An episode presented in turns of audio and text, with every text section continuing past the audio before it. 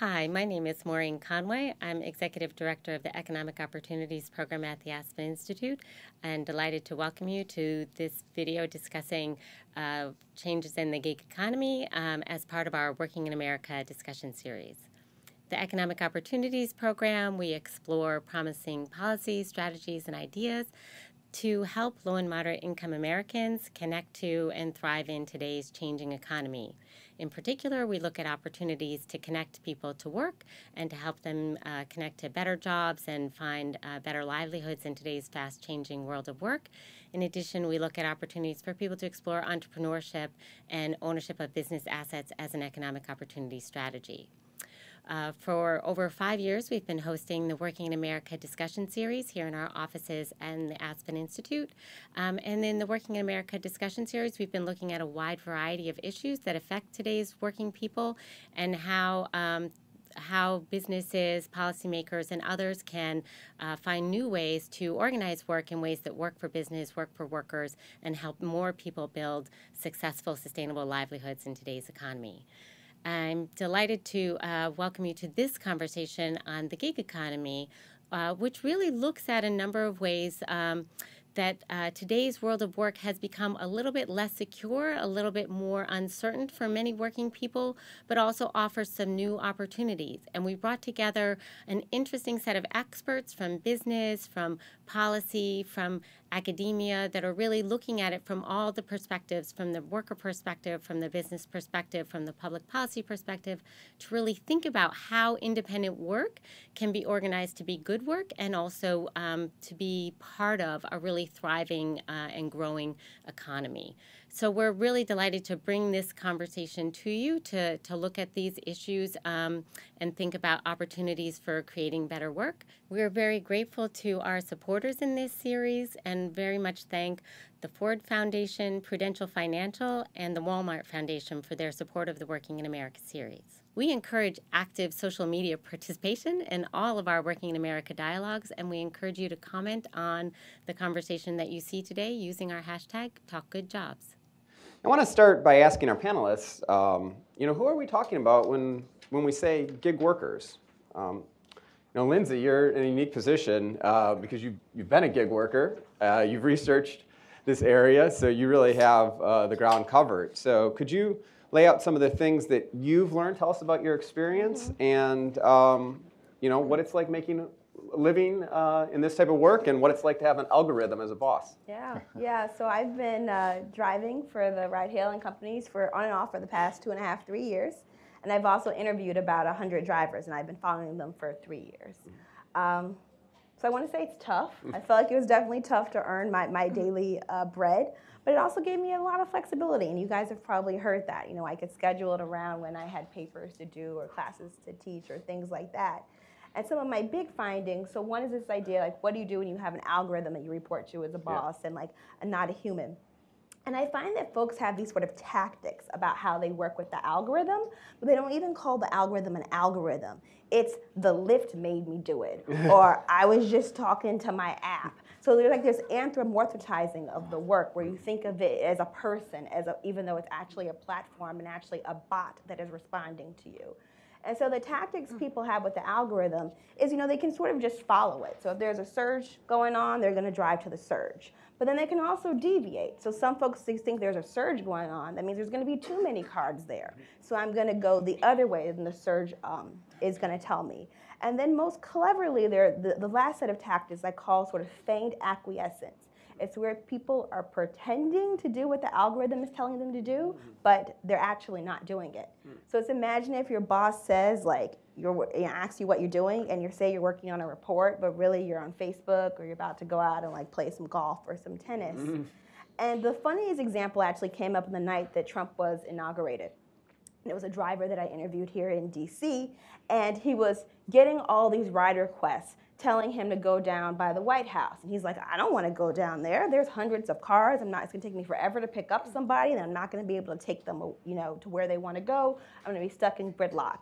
And so he is driving up 16th Street to try to get away from the White House. But the, the app keeps on pinging him to go to where the inauguration is at because this is where all the people want rides. And he doesn't want to hurt his 100% acceptance rating. Because you know high ratings not only keep you active on the platform but it's like this sense of pride and so he has these standoffs with, with customers, that'd be us in the room, where he keeps on accepting rides, but is going further north up 16th Street to Silver Spring, with, waiting for the customer to cancel the ride. That way his 100% acceptance rating is indeed.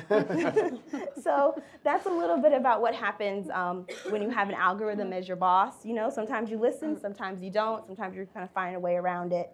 And I'd say the other big finding around my work is why do some people feel empowered and some feel exploited, even though they're doing the exact same type of work? And it's probably like if you've read some of the public press pieces, some folks demonize the gig economy, and some's like, oh, there's flexibility. Now you can work on the beach anytime you want. So both are true. And uh, the, the, what I, am finding that's sort of driving how do people do this interpretation, empowered versus exploited, it depends, one, on your career biography, so what type of work you've had before. So if you're a first generation immigrant to this country and you're sort of expecting to sort of start at the bottom of the ladder and work your way up, and maybe you also did lower skill, less paid work in your country of origin, you're more likely to feel empowered. So it's based on career biography and your expectations of the future it would make you feel more empowered. Now, if you're sort of in the middle, you know, you've maybe always been doing sort of low skilled work at Walmart or McDonald's, and you're like, nah, this is better. But you're kind of like, all right, like neither empowered nor exploited, but you're kind of in the middle. But the folks who tend to feel the most exploited are folks, of course, who have been laid off from more you know, manu- higher paying manufacturing jobs or from even sort of like pink collar work, and they're trying to stop downward social mobility. And this is not the way they were expecting their life goals, their American dream to be planned out. Mm-hmm. And those are the folks who are usually feeling a bit more exploited. Okay. All right, well, thank you. That's, now I want to turn to Josh. Mm-hmm. Um, you run a platform for hospitality workers to pick up shifts at restaurants, bars, and hotels. So I'm hoping you can contrast a little bit here. Uh, you know, how did you come up with that idea, and what drives your business and workers to use it?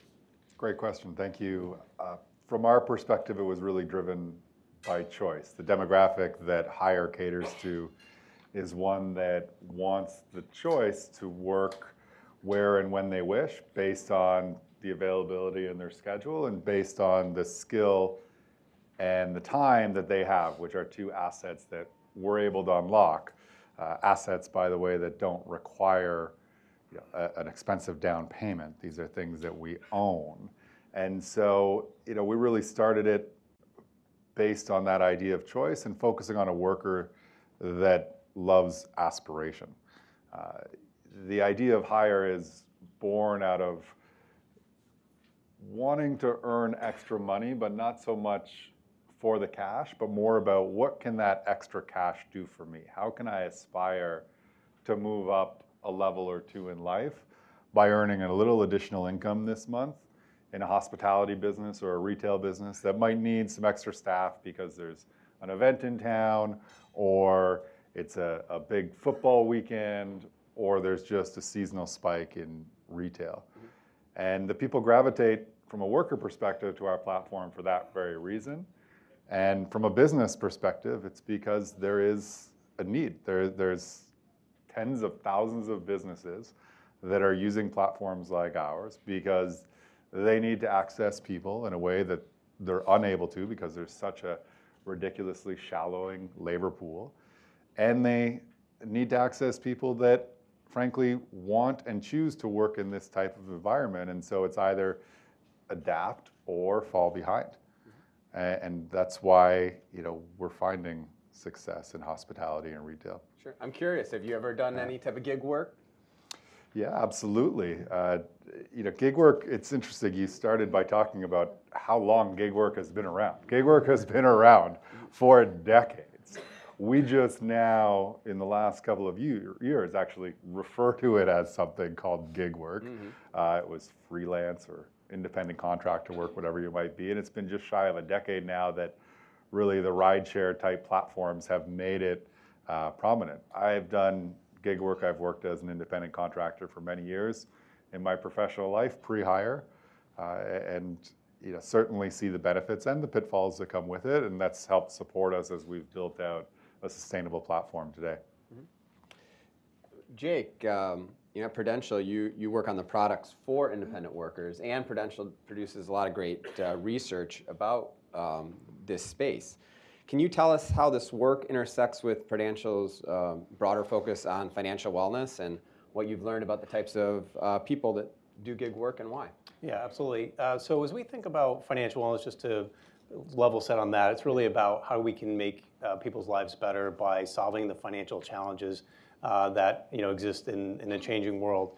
And as we think about the, the gig economy or independent workers, a lot of labels for it, it's really through that lens of how can we uh, help people with their financial wellness. And everyone's different in that regard. And as we've studied the, the rise of the, the gig workforce, one of the things that you know, we, we've identified is that there's a lot of different ways to, to label it and call it, and people think uh, very differently about it, but it's very personal to them in terms of what matters and why they do it uh, and what their objectives and goals are. And it's really about the type of work they do as opposed to I'm a 1099 worker, I'm a freelance worker, uh, what have you. So as we think about the financial wellness challenge and opportunity, it's really about how do we access uh, the quote unquote gig workers uh, and provide solutions that are relevant to them and what's most important for their needs. Excellent. Have you ever done gig work? I have. I Tell have. about it. Uh, consulting. Yeah. Um, so really getting out on my own and um, being my own boss and uh, generating clients and uh, trying to uh, to make it that way. Uh, learn a, learn a lot. To Josh's point, it really helps as um, I'm doing this type of work now. Excellent. And I want to bring in Libby. Uh, your work at the Aspen Institute focuses on uh, portable benefits for workers, and you think a lot about what businesses and policymakers in the field um, sh- should be thinking about. What do you see as the challenges between the current policy framework and um, the changing nature of work as we've been discussing here? Yeah, you know, I think um, our work in general focuses on addressing some of the challenges that workers and businesses face uh, as the, uh, the nature of work has been changing in the United States and looking at creating economic stability for workers today and tomorrow.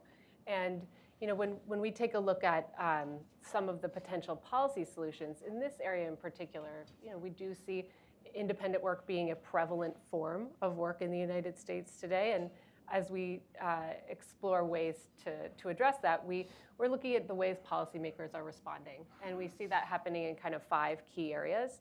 Um, we see some policymakers responding by trying to address wages and pay uh, in the gig economy with some important sort of steps taken recently at the city level in both Seattle and New York. Happy to talk a little more about those later. Uh, we do see benefits, uh, as Maureen sort of framed in her opening, uh, as an important economic stabilizer for families and uh, are looking increasingly at ways that we could extend uh, portable, prorated, and universal benefits to workers in the gig economy and see policymakers in a number of states uh, advancing policy proposals along these lines. Protections, worker protections, um, including those um, currently uh, available to W-2 or more traditional workers, like uh, policies around safe workplaces and protection from harassment and discrimination is another area where policymakers are starting to sort of move things forward. Um, as well as worker organizing um, is a place where policymakers have begun to explore ways to advance, um, whether it's new worker organizing models or extending um, traditional models to new types of workers. Um, and I think that is especially important, as Lindsay was saying, in the context where in the gig economy, you do not necessarily have a human as your boss, um, where you're, you're working for an algorithm. Um, organizing may be particularly uh, compelling as a solution. And finally, there are policymakers coming from a variety of different perspectives uh, who are looking at classification, worker classification, um, and will frequently sort of talk about quality um, as they look to shift the line in the sand uh, between employees and independent contractors with potentially a different definition of quality. So some may be thinking about um, increasing flexibility as being an attribute of quality, and others may be thinking about increasing stability as an attribute of quality. But uh, we do see sort of policy responses in those few areas. And I would just say overarching, there are a couple broad challenges. One is just that um, the policy framework in which work exists today didn't necessarily contemplate the existence of the types of business models we see today. So I think that is just a basic challenge um, which policymakers are struggling with um, and looking to sort of address and, and close that gap. Um, and the other piece is, you know, I think this uh, speaks uh, to the, the nature of Hyre's business model, but we do see um, a, a range of supplementary earning strategies in the workforce today. And we aren't necessarily doing a great job of capturing or counting supplementarity in earnings. And we may see um, policy frameworks sort of failing to uh, address supplementarity, in part because we're just not counting or capturing it well enough. I want to kind of stick with this idea of whether gig work is a potential source of stability by evening things out for workers, or if it's a destabilizing force, or it's probably both, right? So, so Josh, please tell us, you know, what have you learned about the challenges workers face in the industry where you operate in terms of managing their financial lives, and what draws workers to the Hyre platform? You know, interestingly enough, the challenges that we see gig workers have are uh, very similar to many of us in this room. It's about budgeting and savings and recognizing that uh, you don't want to end up with too much month at the end of the money. And it's, it's especially with the demographic we cater towards, which is that in the 19 to 27 year old range, uh, it's really a learning experience for them. And that's where it's exciting when you see the type of work that Prudential's doing because it's about education and giving workers in the gig economy the supports and the tools they need to budget effectively and save appropriately for, yes, things like taxes, uh, retirement, but also just what we've all experienced rainy days, uh, downtime in terms of business levels. You know, we, uh, we flew yesterday to Washington from Toronto, which was in the midst of a crazy snowstorm. And it was amazing how many businesses in the third largest city in North America just shut down yesterday, just shut down. And so you think of being a worker, be it a W 2 or a 1099 for that matter, and the earnings that you anticipated getting that day are now no longer there. And so rainy days happen. I mean, it was snowy day, but um, I think you know I touched on it briefly. The taxation piece is certainly important. Workers in the gig economy are responsible to declare their income and file their taxes, uh, and many of them are used to the withholdings that come with a W two job, be it because they're working in that type of a space currently, and they just don't know what they don't know. And so part of our responsibility as a responsible platform is to educate them and give them the supports they need to, to hold back those funds. In, my reporting, I, I've talked to many workers who have said, you know, I took this job not because I think it's going to pay me a lot better or that I like to work a lot better, but that you know I wanted the benefits, right? I, I need, needed the stability of healthcare. I was worried about my retirement. So that kind of brings into the discussion about well, should we be thinking about portable benefits? And so Libby, I know this is an area that you study closely. So tell us, tell us about that idea of portable benefits and how do businesses and the government think of it the same or different? So, excuse me, it's at the end of a sinus infection. I won't, I'll try not to spread it around. Um, portable, the idea of portable benefits um, is sort of captures a number of different ideas, but in general, portable benefits models share three core attributes. The first is that they're portable, which means that individuals can uh, take them with them from job to job, and that they're connected to you as an individual and not connected to your employer um, as sort of a primary point of connection. The second attribute is that they are prorated, which means that um, contributions to uh, benefits funds can be made uh, on, an, on the basis of hours worked or other um, sort of productive unit, uh, whether that's a, a, trip in the case of rideshare or a task in the case of um, some other platforms. Uh, and, and, that multiple employers can, um, could theoretically support these benefits um, either at the same time or over time. And then the third attribute is that they're universal, which means that they are uh, available to workers regardless of the type of their work arrangement. So this is a concept that the term portable benefits is quite new, uh, but this, there are programs and models that have existed for decades that share these three core attributes. I mean, Social Security is a program, shares these three core attributes, especially after some important reforms opened that program up to most workers. Um, the Affordable Care Act is another example of a portable benefit, which has extended um, health benefits to people outside of the employment relationship. Um, and then there are other models that are uh, a little more specific to this type of universe. I think there I'd point to the Black Car Fund in New York, which is a program, it's a legislatively created program um, through which drivers, um, for hire drivers, can access workers' compensation coverage in the event that they become injured on the job. Um, so, and that's a program that's been around since 1999, which to me feels like it should be recent, but that's actually, you know, a 20-year-old program. Um, so um, those are a few examples of some portable benefits programs, and I think you know we have been engaging with people, stakeholders around the table on this issue, whether it's worker advocates or businesses, policymakers, and everybody sees um, their challenges a little bit differently. So, you know, I think worker advocates on behalf of workers um, experience as part of gig work a fair amount of income volatility. There may be schedule volatility, which may be self-imposed, but um, drives that, fuels that income volatility. Um, and so people may be looking for stability. In the business category, I think in general, we hear people talk about churn in their workforce and a desire to um, have an opportunity to retain, have a mechanism to help retain workers, um, which uh, providing uh, contributions to benefits might, might um, help answer. And then policymakers, uh, in many cases, are thinking about sort of long-term economic stability, um, whether a lack of benefits might cause pressure on public support systems, um, and other, other issues. So there may be um, different sort of motivators that are bringing people to the table and, and causing them to sort of circle around this idea as an interesting one.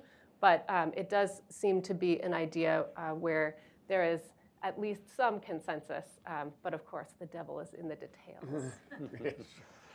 so when you're when you're going to be talking to your to your students, um, you know, what do they need to know about this emerging area of the mm-hmm. economy and and what's your what are you going to be teaching them yeah how about I, I start really basic about mm. how about their, their everyday behaviors now and how that affects drivers because mm. I did focus groups with uh, both students and sort of rank and file consumers uh, in a few cities across the United States and there are little things that we don't do that could have a that, or little things we do or don't do that have a big effect for the drivers. You know, one obviously is saying hello and goodbye and not slamming the car door. You wouldn't imagine like how many times that does not happen. Mm-hmm. I mean, most people have their headphones on. Like I'm guilty, so it's like people wouldn't even talk to me when I was a driver. So I'd encourage students to do that. Keep their music at a reasonable volume. To not flirt with the drivers because it puts them in an awkward situation to not try to buy drugs from their drivers. that also creates um, very awkward situations. God, that happens a lot. Uh, can, you, can you tell me where's the best place to get X, Y, Z? I have no idea.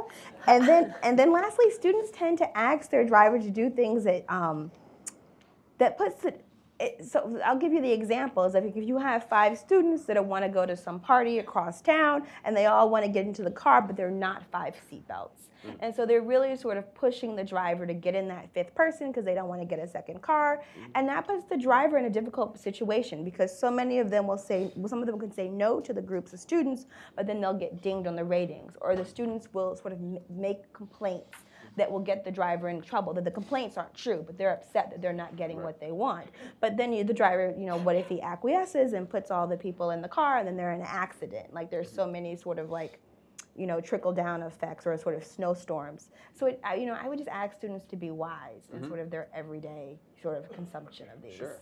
Yeah. And as these students, uh, you know, aspire to become managers, how do you think, you know, they, you know, 2019 will be thinking about how the gig work might relate to their maybe traditional business as opposed to you know someone maybe 10 years ago that wouldn't even have considered that well the do you think the uh, is the mainstream business now thinking about how they should be engaging in, in gig work uh, or, or, with gig workers differently than they may have in the past?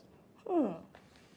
Maybe so. This definitely feels to be something that's on everybody's mind. Like so many times we talk about Uber and Lyft and Juno as that they are the gig economy, and sort of we were talking before how there's so many other companies that make up gig work. But it seems like ride sharing, maybe because it got there, or ride hailing got there first because um, for whatever reason it just sort of punches above its weight in, in how the size is. But I think some of the things I, I'd like us to be in conversation about is folks are sort of being you know, good consumers of mm-hmm. these is that so much of this talks about this type of work as supplemental mm-hmm. income. Like, oh, you've got a full time job and now you've got this gig plus and you're earning extra money. Right. But in most of the drivers I talk to, that extra money is like not to go to Hawaii. Mm-hmm. Like, it's to pay child support, it's to pay utilities, it's to buy medicines or their kids' summer camp. So these are actually, this is actually money that they're dependent on. Mm-hmm. So I feel like by calling it supplemental so casually, we're diminishing this type of work and how important it is. And if you look at the folks, I'll stick with the ride sharing industry because it's what I know the best. Most I mean, most drivers, it looks like sort of consistent from all the surveys, are doing this for some sort of extra income.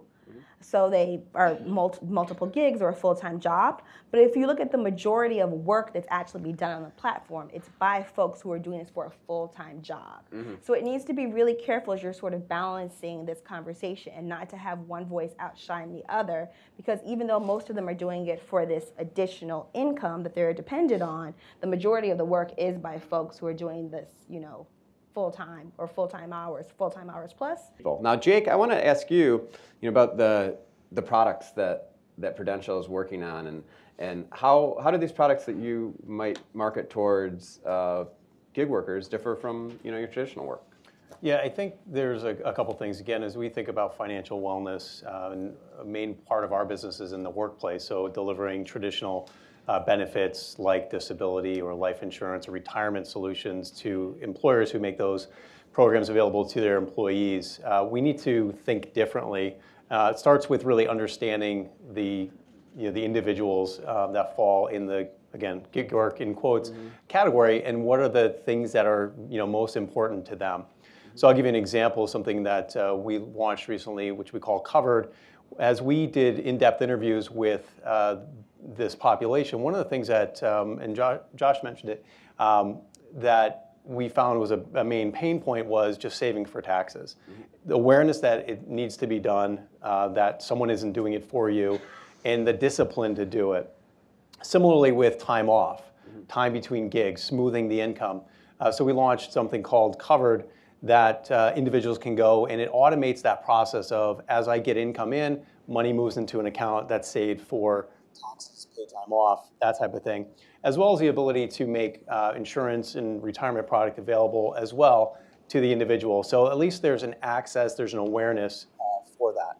Now that may not be for, for everyone in terms of uh, buying life insurance, for example, through the platform, but our starting point is trying to replicate what would exist in an employer-employee relationship in a traditional sense um, by giving the awareness and then giving access. And that's one of the, the challenges is access to some of these programs that people otherwise would get in that employer relationship.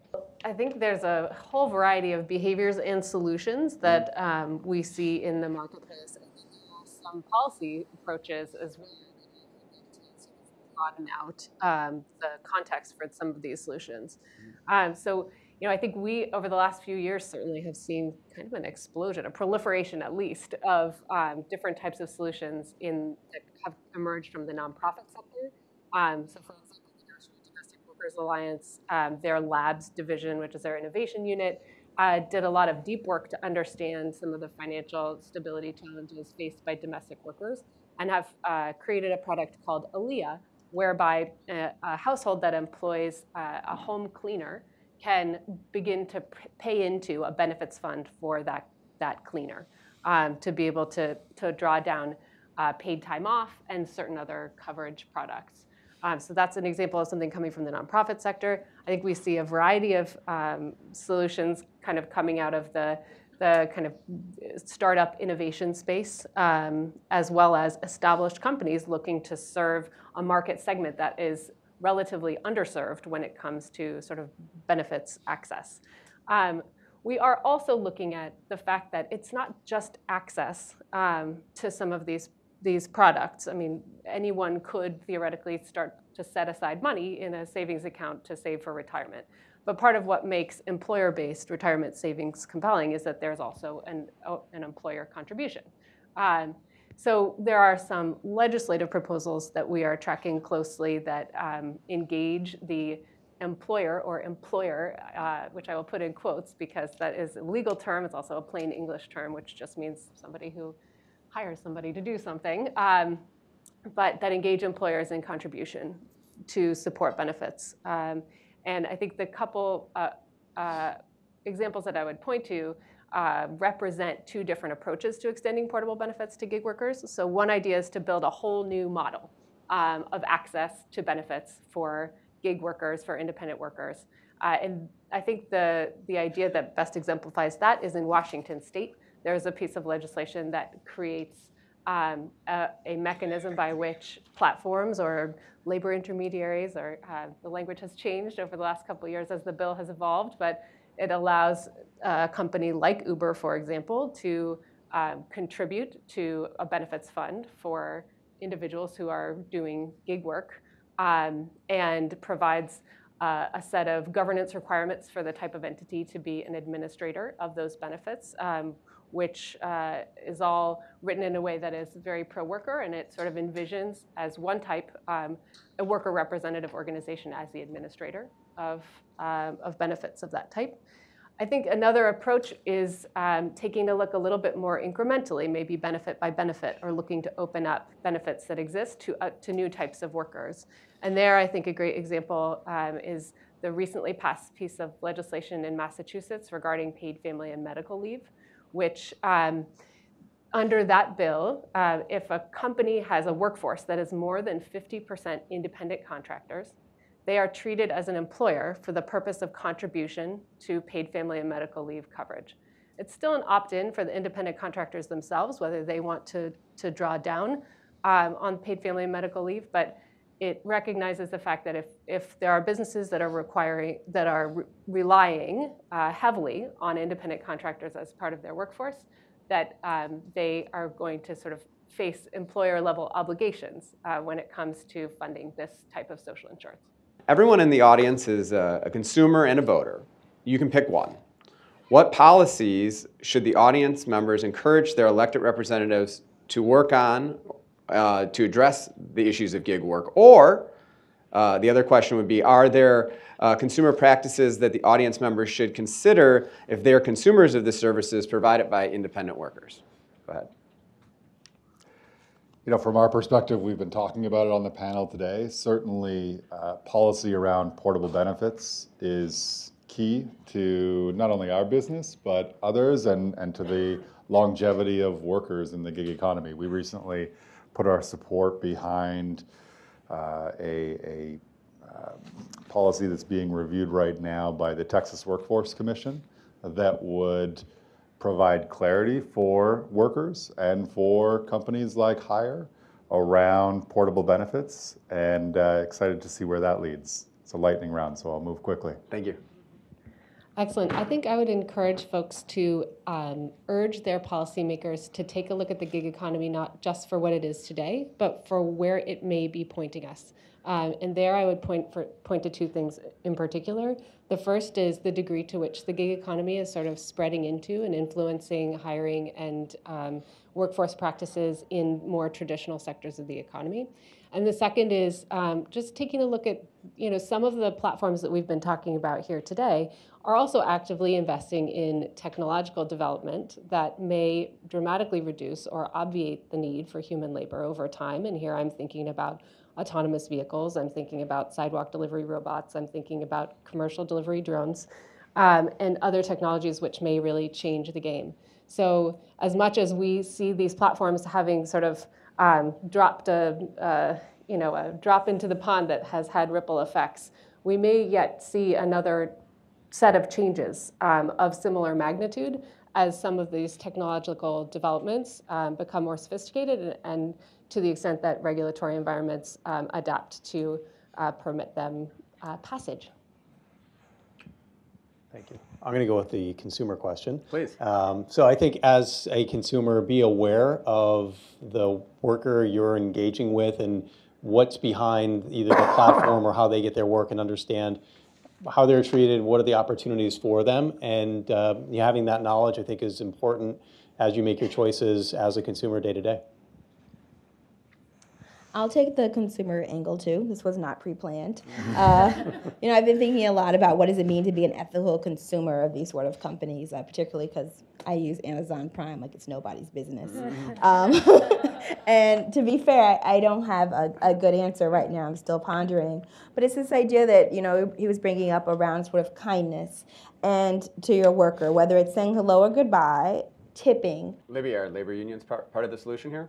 You know, I think uh, there, as, as, as much variety as we see across the types of platforms, we also see a variety of different sort of um, feelings about portable benefits from the world of sort of traditional organized labor. Um, I will say that the, the model that's being advanced uh, as a legislative proposal in Washington state um, has strong support from SEIU uh, locally. And um, that conception of portable benefits does place sort of uh, the worker representative organization potentially at the center of an administration um, approach for benefits. So it provides an opportunity for a worker representative organization to earn revenue from the provision of benefits to a member base. Um, so there, there are some who think about um, the future of labor and look at portable benefits as an interesting model to consider. Um, and uh, there are others who have a different set of feelings. Sure. I think it's fair to say. Short of uh, former labor former labor unions, are there like associations? Are there worker groups, and are, are they a spot where um, you know some of these this this information education could happen? Yeah, so uh, one I'm uh, familiar with, which just launched back in November, is uh, IPSE, IPSE, which is uh, independent professionals, self-employed. It's an association that is really focused on advocacy for independent workers as well as the procurement of some of the benefits we've been talking about today.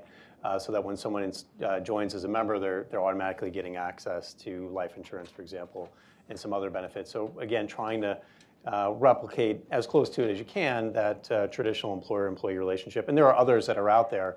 Um, and I think it's you know a space where there's a lot of interest where somebody can step into uh, you know, sort of a quasi role of an employer, but you know, be Uh, aware of you know all the things that come into play with that. Sure. Lindsay, is there space for 50 plus workers in the gig economy? Yeah, so both the, I'll address both the 50 plus question, but also what you were getting at are these informal organizations. And you see a lot in the online space, very informally supporting drivers. There's a really popular blog that's run by Harry, the ride sharing guy. And you know, he posts almost every day, but there's like, are you earning the money that you're supposed to be earning, ways to sort of increase tip amounts, uh, how to, you know, giving advice about how to put car seats in your car, like very practical information that folks need. And then also on the Facebook groups, there's back and forth um, where sometimes drivers can notice there being problems in the apps, like people are not being paid enough when there's like a new incentive policy that's putting on, and folks sort of talk about that before in these informal groups. And then New York City has a drivers guild that's done a really great job. I sort of talked about sort of how they're having the porta potties at JFK and they've helped lobby for the higher wage. So you're seeing these sort of informal organizing um, mechanisms coming up. Libby, can you address that, that last point about is there, uh, are, is it the rare exception where folks can get these types of benefits and make this a career or, or is that becoming more of an opportunity? Uh, you know, I think in general, we have seen over time a, sort of significant shift of risk and cost from organizations to individuals. We have seen companies um, sort of pu- pushing certain types of workers outside of their corporate boundary, engaging people as a service instead of as, um, as a direct cost. And you know, the, the gig economy sort of is an extension of this, or has the potential to be an extension of this trend. And you know, when we think about portable benefits, what we are looking to solve is the benefits gap that has sort of begun to exist in the face of this change to the, to the nature of work and the nature of corporate organization. Um, and you know, I think when we look at independent contractors specifically, which are many of, but not all of, the, even the online platform workers, again, getting to all the sort of nuance that is unfortunately sort of part of this conversation, um, we, we do see that uh, the rate of sort of benefits uh, coverage for people, it's not just access, again, it's coverage. People who actually have coverage by benefits. It's sort of there's sort of a steady downward trend to the right when you shift across a spectrum from a traditional full-time role to a part-time role to a contractor role to an independent contractor role. So that doesn't comment specifically on the gig economy platforms, but we see that across the whole workforce and having happened kind of slowly over time. Yeah. Go ahead. Yeah, and that piggybacks to the question that was asked earlier via tw- Twitter about whether or not job quality could be declining. And I mean, the macro answer is yes. Like, you can go from the very early days of the turn of the century where you have these more humane forms of early, hum- more humane forms of work. You know, Henry Ford wanted to pay workers $5 a day, and sort of as more and more risk is being shifted from the organization to the individual, job quality is eroding, particularly for lower skilled and more medium skilled jobs. So there can, of course, be outliers for specific companies, like what you're seeing at high at Hyre uh, or the Hyre app. But I think on a broader level, this is sort of a big concern that folks care about.